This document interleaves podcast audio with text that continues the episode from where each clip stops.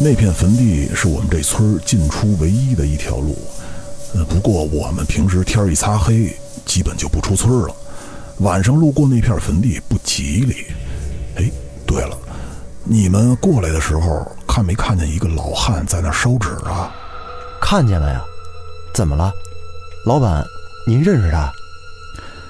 哦，没什么，不认识。嗯，我们这儿要打烊了，这什么也不卖了。你们呀，赶紧走吧，去找你们的车站去吧。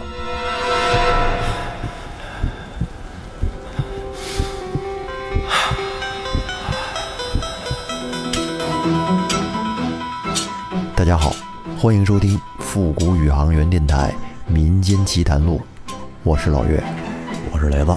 今天我和雷哥将一起来为大家演绎这个故事。哎，这是一期精品特别节目。如果在收听过程中出现身体不适，请立刻关闭你的设备。那接下来，请深呼吸，我们开始今天的故事。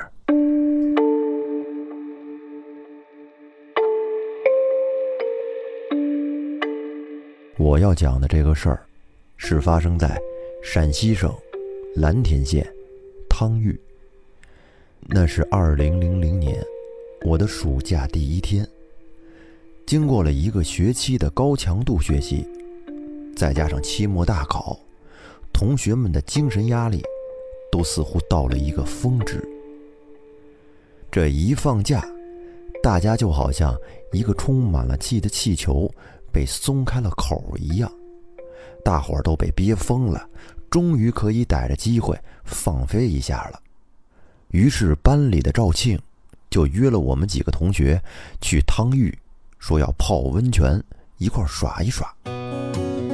由于大家的兴致都很高涨，约的是第二天早晨七点，准时在长途汽车站集合。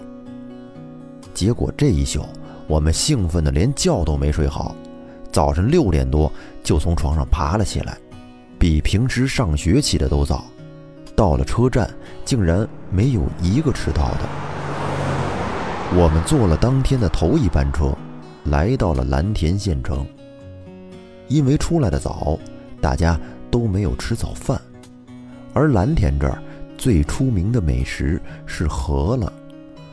我们到了之后，就赶紧找了个早点摊儿。每人先点了一碗，解解馋。这次出行吧，因为我们都太积极了，也没什么经验，来的太早了，人家温泉浴场还没开门营业呢，所以这闲着也是闲着，我们几个就先去了全国出名的玉石城转转，毕竟蓝田这个地方盛产玉石嘛。怎么着也得长长见识，不虚此行啊！但是我们到了玉石城，随便这么一扫，全傻眼了。先甭说懂不懂行，就单看这价格，像我们这穷学生，也就只有看看的份儿，全都价格不菲，而别的心思基本上可以完全忽略。转着转着，很快。时间就到了早晨十点，温泉一条街终于是陆续开门营业了。说到这儿，我插个题外话啊，就现在这个画面，在我眼前出现的，竟然是洗浴中心一条街，灯红酒绿的，但实际不是啊，人家这就是正经的泡温泉的地儿。赵庆带我们进了一家装修看起来还不错的店面。说是他父亲经常带着他母亲来这儿泡温泉。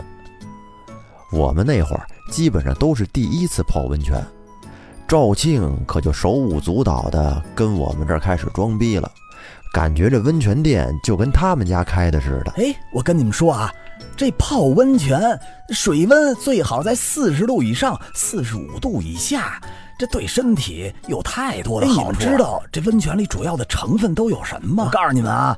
这温泉的形成和地质有很大。我们是边听赵庆普及知识，边走进了更衣室。当时我是第一个进更衣室的，刚脱了衣服，准备换泳裤，而其他人也跟着呼啦啦的涌了进来。这时，赵庆突然问我说：“哎，谭博，你后边跟那小孩是谁呀？”大家的欢笑声戛然而止。我回头看了看，纳闷的说：“哪有小孩啊？你说什么呢？”我可不是装傻啊，我是真的什么都没看到。而随后，其他的同学都愣愣地看着我的身后，我以为他们是串通好，故意捉弄我呢，就没在意，继续若无其事地换衣服。这时候，赵庆突然过来，拉着我的胳膊，小声地说：“别说话，把这个带上。”然后。从他胳膊上脱下了一串佛珠，给我递了过来。我们都知道，这赵庆一家人都信佛，他们家还有一面很大的佛龛。每次去他家玩的时候，他母亲都要让我们先给佛上上香，拜一拜，还说这是我们有佛缘。我先是推了一下赵庆伸过来的手，说：“哎，别跟我开玩笑啊！”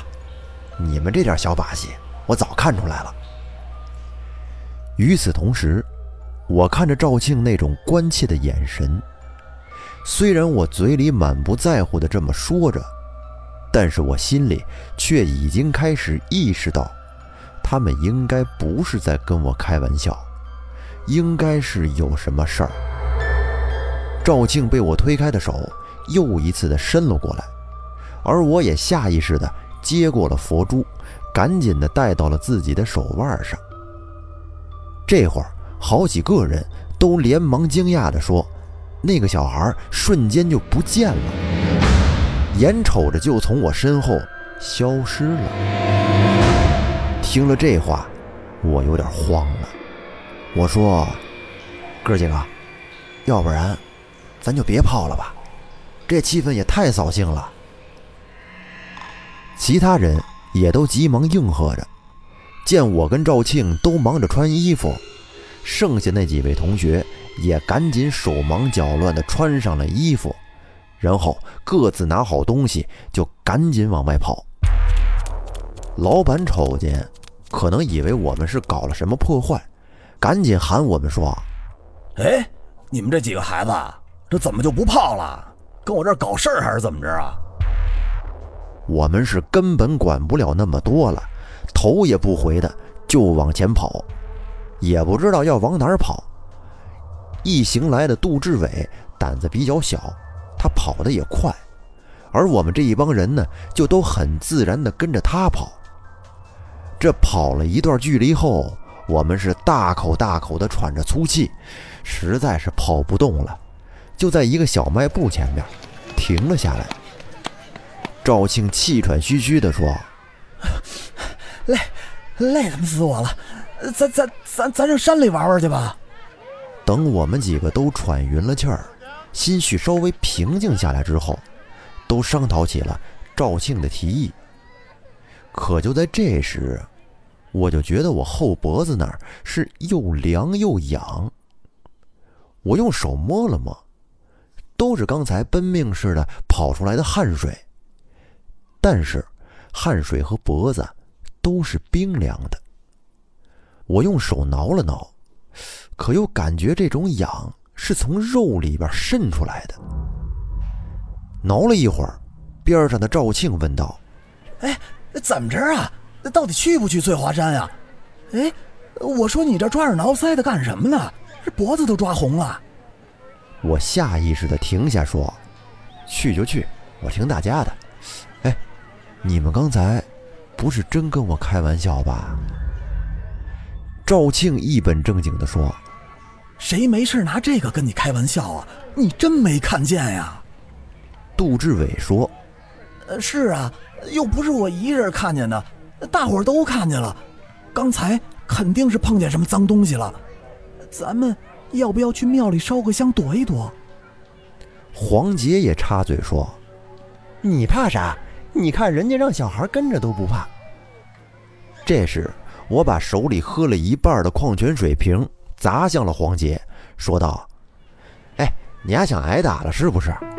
这暑假第一天，好不容易咱们出来玩会儿，别搞得神经兮兮的。大白天的怕什么呀？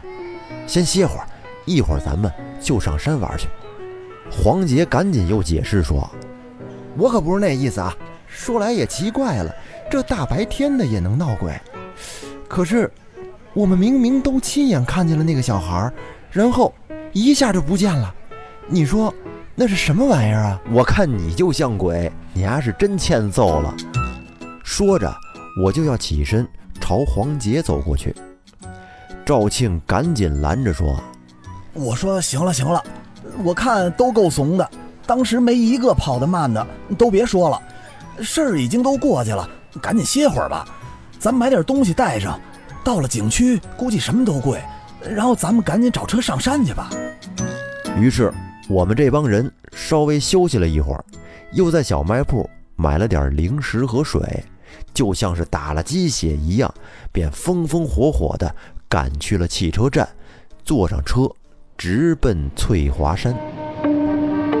路上大概有一个多小时的路程，我们好像都还沉浸在刚才的事情中，大家都没怎么说话。而我一路上就一阵儿一阵儿的感觉脖子后面奇痒无比，净顾着挠脖子呢，也没休息好。不知不觉，我们就已经到了翠华山。一看表，这会儿已经是中午十二点多了，舟车劳顿，大家也都饿了。于是我们随便找了个小吃店，吃了个西安套餐。什么是西安套餐？就是标准的老三样：凉皮儿、肉夹馍，还有冰峰。啊，这个冰峰是西安本地出的一种饮料，橘子味儿的，和北京的北冰洋差不多。吃饭的时候，我们几个。基本上是缓过了点神儿，因为我们都是第一次来翠华山，不熟悉路，就问饭店老板从哪儿进山呀？门票多少钱呢？里面都有些什么好玩的？结果健谈的老板毫无保留地告诉了我们，怎么像村子里的本地人那样，不用买票，从村子后边的一条小路可以上去。最后呢，还给我们的饭菜打了折。不知道是不是因为我们是学生的缘故啊，照顾我们。于是我们为了省点钱，还真就按照老板所说的，直接绕到了村子后边。结果还真找到了一条进山的路。而赵庆呢，则是像尽地主之谊一样，走在最前面带路，而我在最后面压阵。一路上，我的脖子。还是一直在痒，我时不时的就得用手使劲的挠一挠。走着走着，杂草是越来越高，甚至已经高过了我们的头顶。赵庆回过头，疑惑地说：“哎，咱们这是不是走错路了？这一会儿再碰到点野兽什么的，怎么弄啊？”听了这话。我们四处看了看，全都是高高的、看不到头的野草，于是我们才决定原路返回。可是，在回去的路上，我们看到了一个岔路。我说：“哎，我说，咱们刚才可能真是走错了，要不然走这条试试吧，没准这才是上山的路。”现在回过头来想想，我觉得当年处于青春期的我们。个个都是逞能的专家，什么后果都不带想的，连路都不认识就敢进山，多危险呐！于是，在我的指引下，大家都同意换一条路继续走走试试。这条路很窄，两边都是从山上流下来的泉水，清澈的很。虽然还没有找到路。但是我们一行人已经是美得不亦乐乎了。不过我发现，这会儿我的脖子却痒得更厉害了，甚至整个后背都开始痒了起来。走着走着，我们穿过了一片松树林。突然，最前面的赵庆停住了脚步，我侧头一看，映入眼帘的是一大片空地。再仔细看看，不对，这应该是一大片荒凉的坟地。瞬间，我的头皮都麻了，后背发凉，两腿发僵，心中耿耿于怀的在想：不会这么邪门吧？刚才在汤浴碰见了个能凭空消失的小孩现在我们这又莫名其妙的走到了坟场。今儿这是怎么了？出门没看黄历呀？这是。我故作镇定地说：“这个山里有坟很正常，都别害怕啊，穿过去就上山了。哎，对了，我听老人们说过，大家可都别踩坟土啊。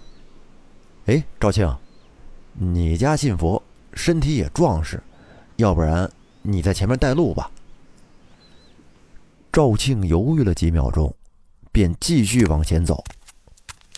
这时，突然出现了一个老大爷，穿着一身中山装，正蹲在坟前烧纸。于是我便走过去打听：“大爷，跟您打听一下，请问这条路能上山吗？”大爷没说话，慢慢回头看了看我。又点了点头。只见这大爷的脸色呈现出一种惨白，而他的左眼应该是已经失明了，只有眼白，完全看不见瞳孔，而且向外凸起，花白干枯的头发蓬乱地遮住了另一侧的脸颊，显得十分诡异。但是人不可貌相。我们都觉得，这大爷在这烧纸，想必也是本地人，应该会了解地形。既然大爷说能上山，我们就继续顺着这条路往前走。不一会儿，就走出了坟地，到了一个山村里。我们走了很长的路，都渴了，这一路上带的水也都喝光了，于是就找了一个小卖铺。每人买了瓶水，蹲在小卖铺门口休息，顺便呢找小卖铺的老板打听下该怎么去山上。这老板告诉我们说，从这条路往北走，有条下坡路，路过一片坟地，穿过一个松树林，然后呢就能看到一条小溪，顺着那条小溪往东南方向走，就是上山的那条路。我心想，哎。不对呀，这不就是我们刚才来的路吗？黄杰不耐烦地说：“要不咱们回去吧，今儿太邪门了。你们看这都几点了，连上山的路都没找着，还玩个屁呀！”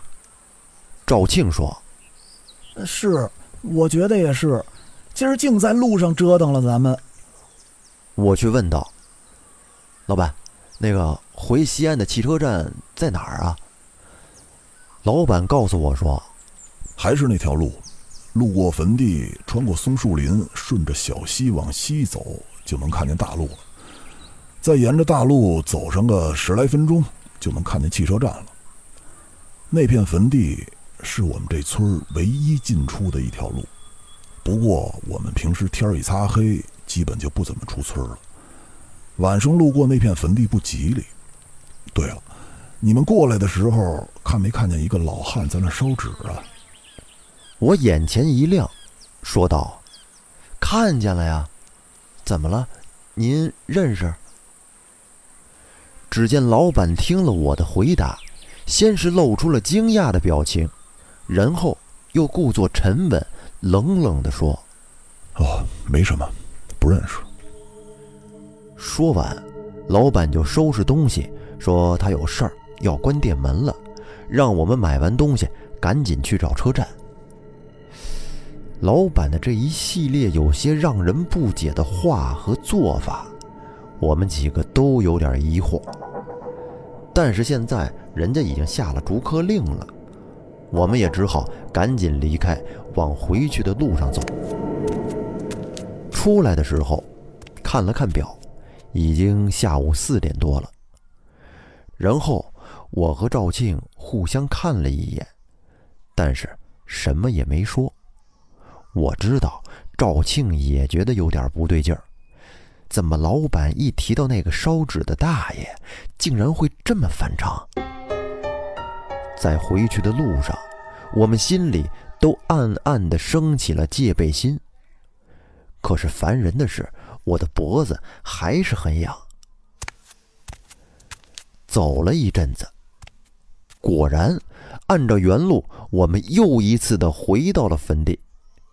看到那个大爷居然还在那儿烧着纸，我心想：这么半天，大爷这是有多少纸啊？能烧这么长时间？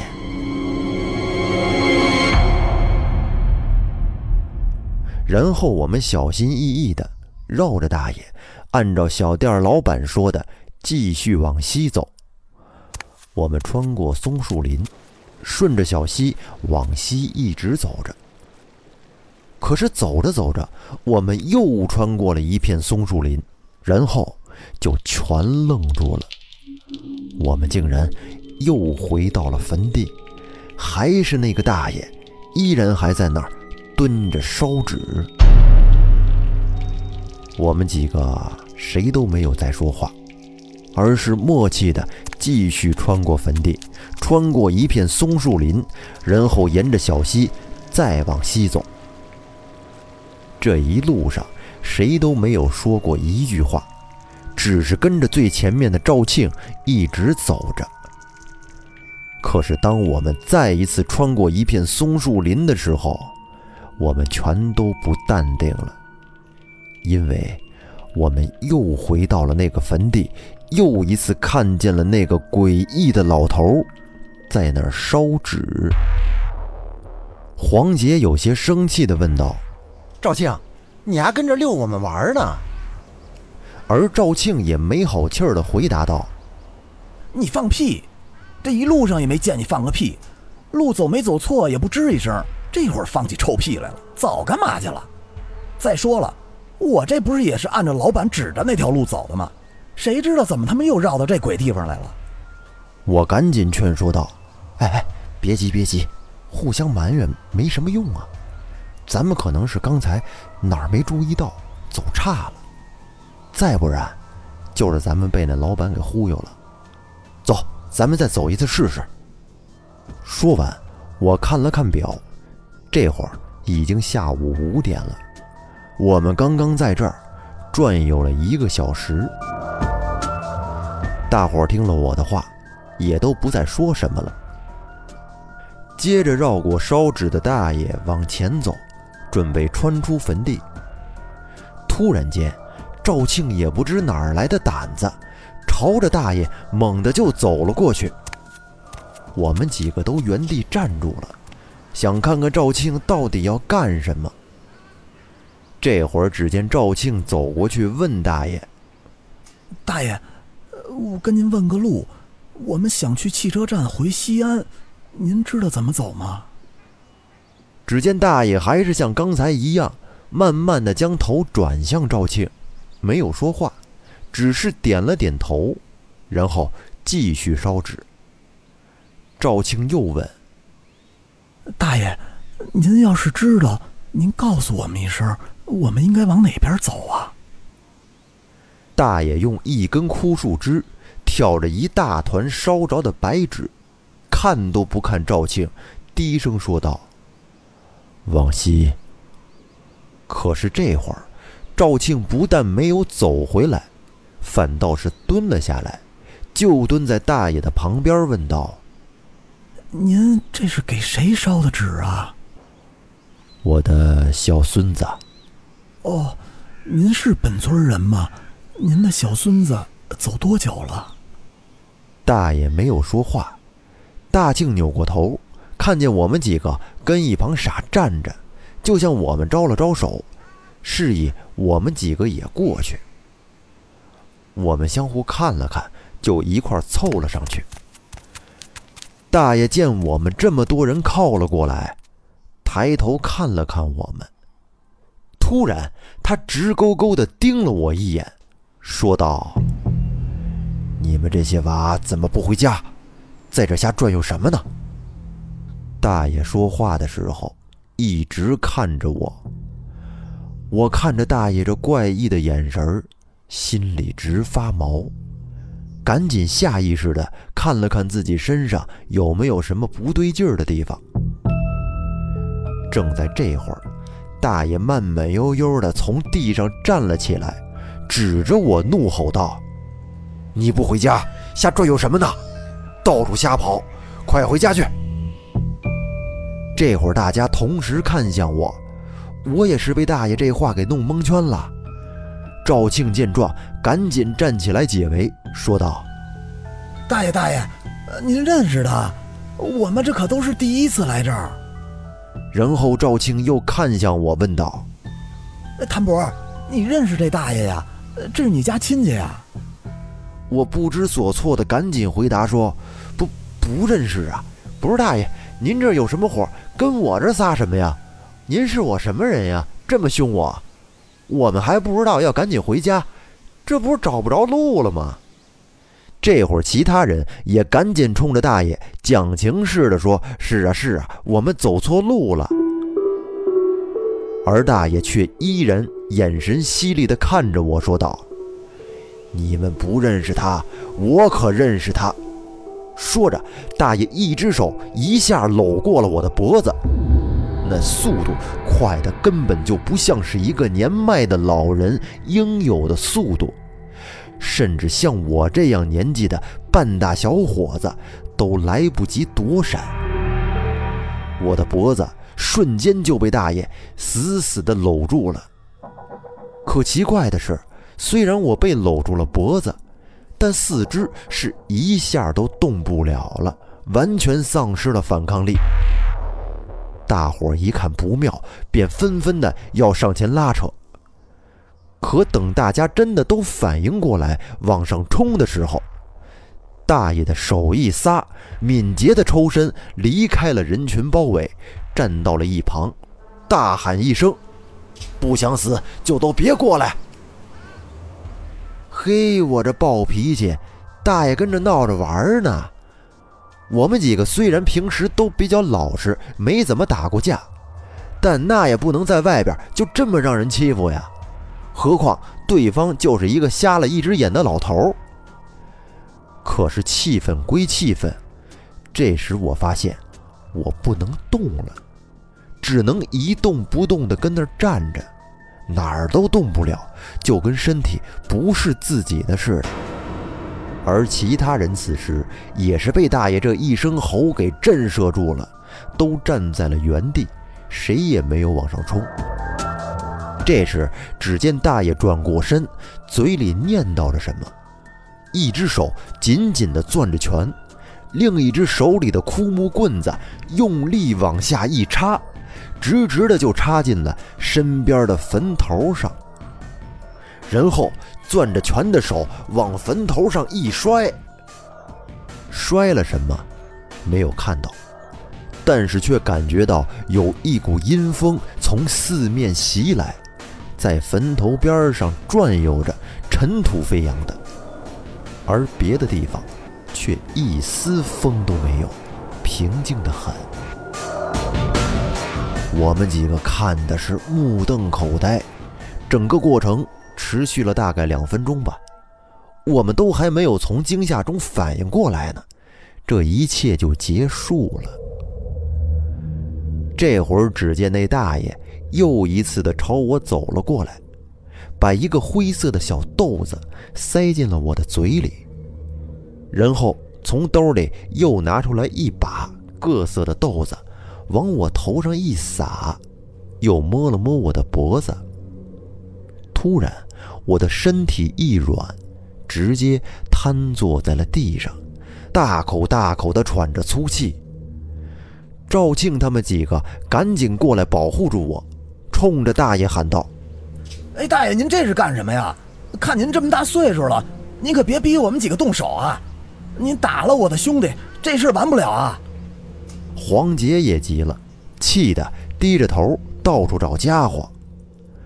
正在这时，老大爷那一直面无表情的脸上，突然露出了一种慈祥的笑容，缓和的语气说道：“你们这几个娃娃呀，先别着急跟我这老头算账，先看看你们的小兄弟吧。”大庆急忙问我：“哎，怎么着？你有事没事啊？都上了哪儿了？我们几个跟丫拼了！”说着，大家又是被这一番话煽起了怒火。而此时，浑身疲惫的我却格外的理智，喊住了他们几个，说：“哥几个，先别动手，先听听这老头怎么说。”这会儿，只见大爷蹲下身，又摸了摸我的脖子，说：“还痒不痒？”我回答说：“哎，不痒了。”怎么回事啊？您怎么知道我脖子痒了一路啊？嘿嘿，你背着他走了一路，是你把他背回来的。啊？您说谁呀？我背着谁了？你们这一路就没看见个小孩子跟着你们？是不是从那之后你就开始痒痒了？好好想想。大伙一听到“小孩子”三个字儿，一下子就都恍然大悟了。我又赶紧问：“大爷，您老是……啊，不，您跟这孩子有什么关系啊？”大爷说：“也可以说没关系，我就是在这儿等他的人。他离开以后，都会有一个人把他背回来的。这回你们知道。”你们几个为什么在大白天的在这转不出去了吧？我在这儿，他就必须得回来，哪儿也去不了。赵庆插嘴问道：“大爷，这大白天的还真能看见呀？不都说白天那些玩意儿不敢出来吗？”大爷看了看赵庆，只是冲他笑了笑，什么也没说，然后。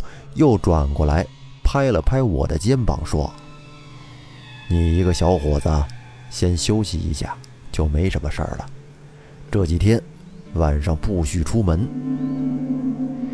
接着，大爷又塞进我嘴里一个豆子，跟之前那个一样，什么味儿都没有，在嘴里很快就化掉了。然后老大爷站起来，指了指说。你们从那儿走，一直走就是车站。天不早了，你们几个外来的娃，别在这久留，天黑之前必须出去。说完，还没来得及等我说话，这大爷转身，很快就消失在了前面的松树林里。我们看着对面那个插着一根枯树枝的坟头。想着这一天的经历，又是一阵后背发凉，仿佛那个小孩不是那个小鬼，就趴在坟头上，冲着我们几个咯咯的笑着。